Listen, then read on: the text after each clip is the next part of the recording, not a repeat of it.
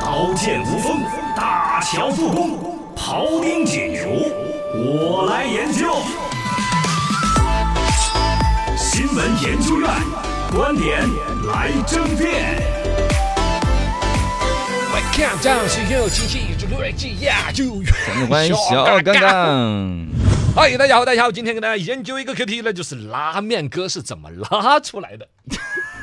火面拉面拉面啊拉出来的面面，他是先把面粉和了，然后拉呀拉的，没有问你怎么具体拉拉面是怎么火哎的，怎么火这个火其实也很简单的一个逻辑哦，这两天抖音上面就出来这么一个哥哥，对他大概呢自己就是在山东那边一个农村，嗯普普通通的一个卖拉面生意的，是他做了一件事情感动了很多人，哎就是卖三块钱一碗的拉面，三块钱一碗连卖了十四五年，对对没涨过价。对就这个事儿呢，被一个叫彭佳佳的一个小姐姐嗯拍在抖音上抖面，音这儿上一面发一，下就播火放了量两个亿。哦呦，发这个视频，这个小姐姐呲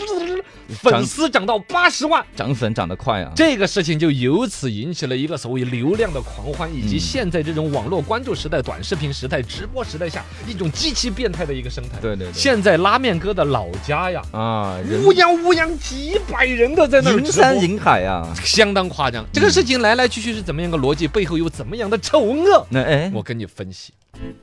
首先说这个拉面哥其实这么一个很普通、很普通的一个人，嗯就是拉面做的很朴实，是而且在对着镜头他也在说，其实像俺们村儿这么朴实的人多了去了，多了嗯比俺朴实的多很多。对但是因为他被作为了这种朴实的代言人，嗯发到了网上，被某种流量所认可。这里边既有网友自己的点赞，哎，说这个大哥一看面相很善，哎是做的事儿也很善良，朴实再加上呢，本身有流量的加持，比如说嗯在抖音的平台上面，他有哦某种觉得，哎，这个基础流量可以加对流量对可以对，他热身就流量倾斜，一下几个亿的播放，嗯然后就乌泱乌泱的形成一个所有的那种想要蹭流量的人的哎狂欢，都去拍他，几百号人，嗯，那个拉面哥的墙头屋顶，哎呦，这是真正的顶流 全是人啊！啊！然后现场有各种奇奇怪怪的人，哎比如说现场有打着牌子写卖身葬父的。那哎，乞讨，他写个丐帮乞嗯讨十元、一百元，边上有个二维码，你就扫就是了。 都来蹭，然后写了一行字“卖身葬父”，嗯他就说他可怜，嗯这这不典型的蹭流量对吗？啊刷恶心吗蹭流量的？另外一种有来那个征婚求偶的，嗨，嗯有个男的一满篇错别字儿写一个征婚，男，八二年，身高一米七八，体重一百四十五斤，有房，嗯五间大瓦大房，瓦房 嗯有车，宝骏七三零是是，宝全款骏哦，括号全款我哦可是全款，是家庭成员一个爸，一个妈，嗯，一个儿，哎，一个儿你一个子，哎，一你离一个嘛这是离异的一个状态，一个我，还有一只狗，嗯全家五口啊，真心实意的实字写的是八九十的 十，找对象的对写的是队长的队，还中介勿扰，谢谢谢，嗯，这是一个什么极明显其就故意的嘛，极其包括写错字都是故意的，我觉得，也有那个可能。嗯，然后呢，这个拉面哥住的那个地方叫马蹄河村儿马蹄河村的路口已经拉上了大大的横幅和主路牌，前方五百米，拉面哥故里。这人还活着呢，哎，拉面哥故乡，还有汽车赞助商卖汽车的。先卖汽车直，接踏就打个标语，某某汽车提醒你，拉面哥的家在前方。村长已经破了路了，嗯村上直接由村长带头，把那个树都给砍了，咔咔砍，把路一拓宽。嗯临时停车场，啪，把那个豌豆苗、土豆苗一扯，对六个免费停车场，嗯底下打的一个标语：好客山东免费停车 场。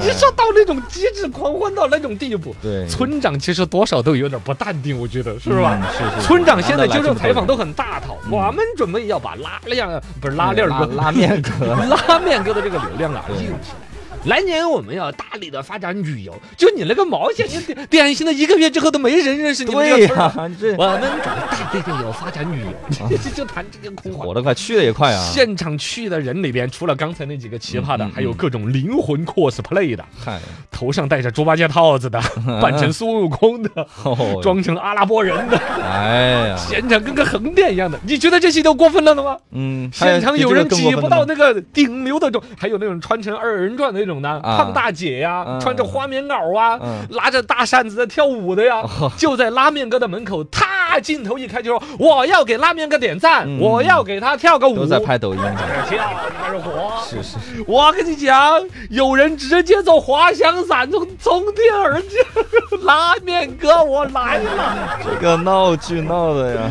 啊，就那么夸全张。呃民狂欢啊，全民狂欢，现场还有人拿无人机无，人机啊现在玩的也便宜嘛，对对对，拿无人机那个底下拴一个袋儿，袋儿上面就套一个条幅，嗯，直接哒哒哒哒哒这样拉上 来，全国亿万观众看得见，两百元一条的广告语，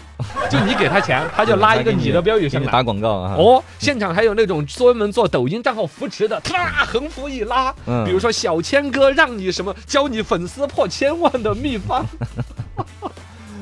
哎呀，你说狂欢你到写小说，你敢这样子写狂吗？欢到变态了，但现实世界就如此就是声情并茂的对，就这么。魔幻，这个一下就想到了之前的一个事情，嗯流浪大师沈大师。对，沈巍嘛，对就是在那个地铁里边，一看就是一个流浪人，浑身脏了兮兮，头发嗯胡子拉当碴，时说了很多人生真理的感觉哈，啊然后在那儿看《尚书》、看《左传》，一看那嗯拽得很。其实后来说也是在自己现实生活当中很不如意受的一个影人，响了，结果就各种小姐姐露着肉的去蹭他边啊上。对，去照相什么，有的要带着嫁妆嫁给他的，嗯有的要认他当爹的。对我流浪大师，甚至当时有节目找他做。嗯现在这个人也几也乎就归于平消失常了匿迹了嘛，原来还有个更惨的一个流浪起来的犀利哥，啊就犀利是哥纯粹也是是脑子有问题对的对，对，穿的稀后来脏八脏。啊，就那个很人潮后来就趋于正常了嘛，啊，对，眼神一下就不犀利了，温柔。 嗯，还让他就走穴呀之类的，这是大但家也没一火看到烤这个所谓的火起来的这个拉面哥，马上能够想到的。想到的联但想到的真正的这一次，我看我们红星新闻的老师们举了一个例子，真的让人心痛心疼。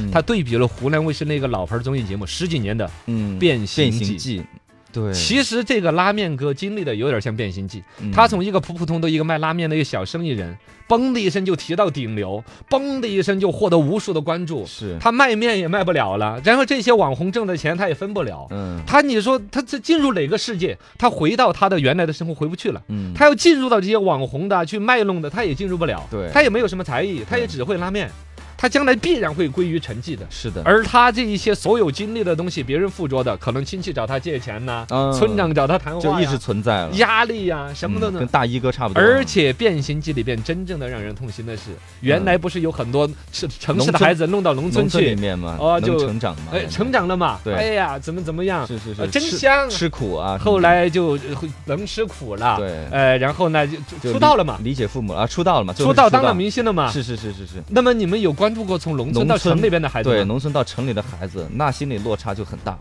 后来就有专门的采访，嗯就有小孩回去之后适应不了了就，啊受不了了。我要找城里那个爸爸。嗯，有这，所以他这个变形记就停播了嘛，啊，然后这个农村这个爸爸说：“那我跟你联系一下吧。”城里那个爸爸不接电话，不接那对，啊有这种的，所以就这种反差是很大的啊。说到最后，是不是心里面空落落的？是啊，这个所以时代种如此的狂欢，对，但但是是狂欢过后留下一地鸡毛啊。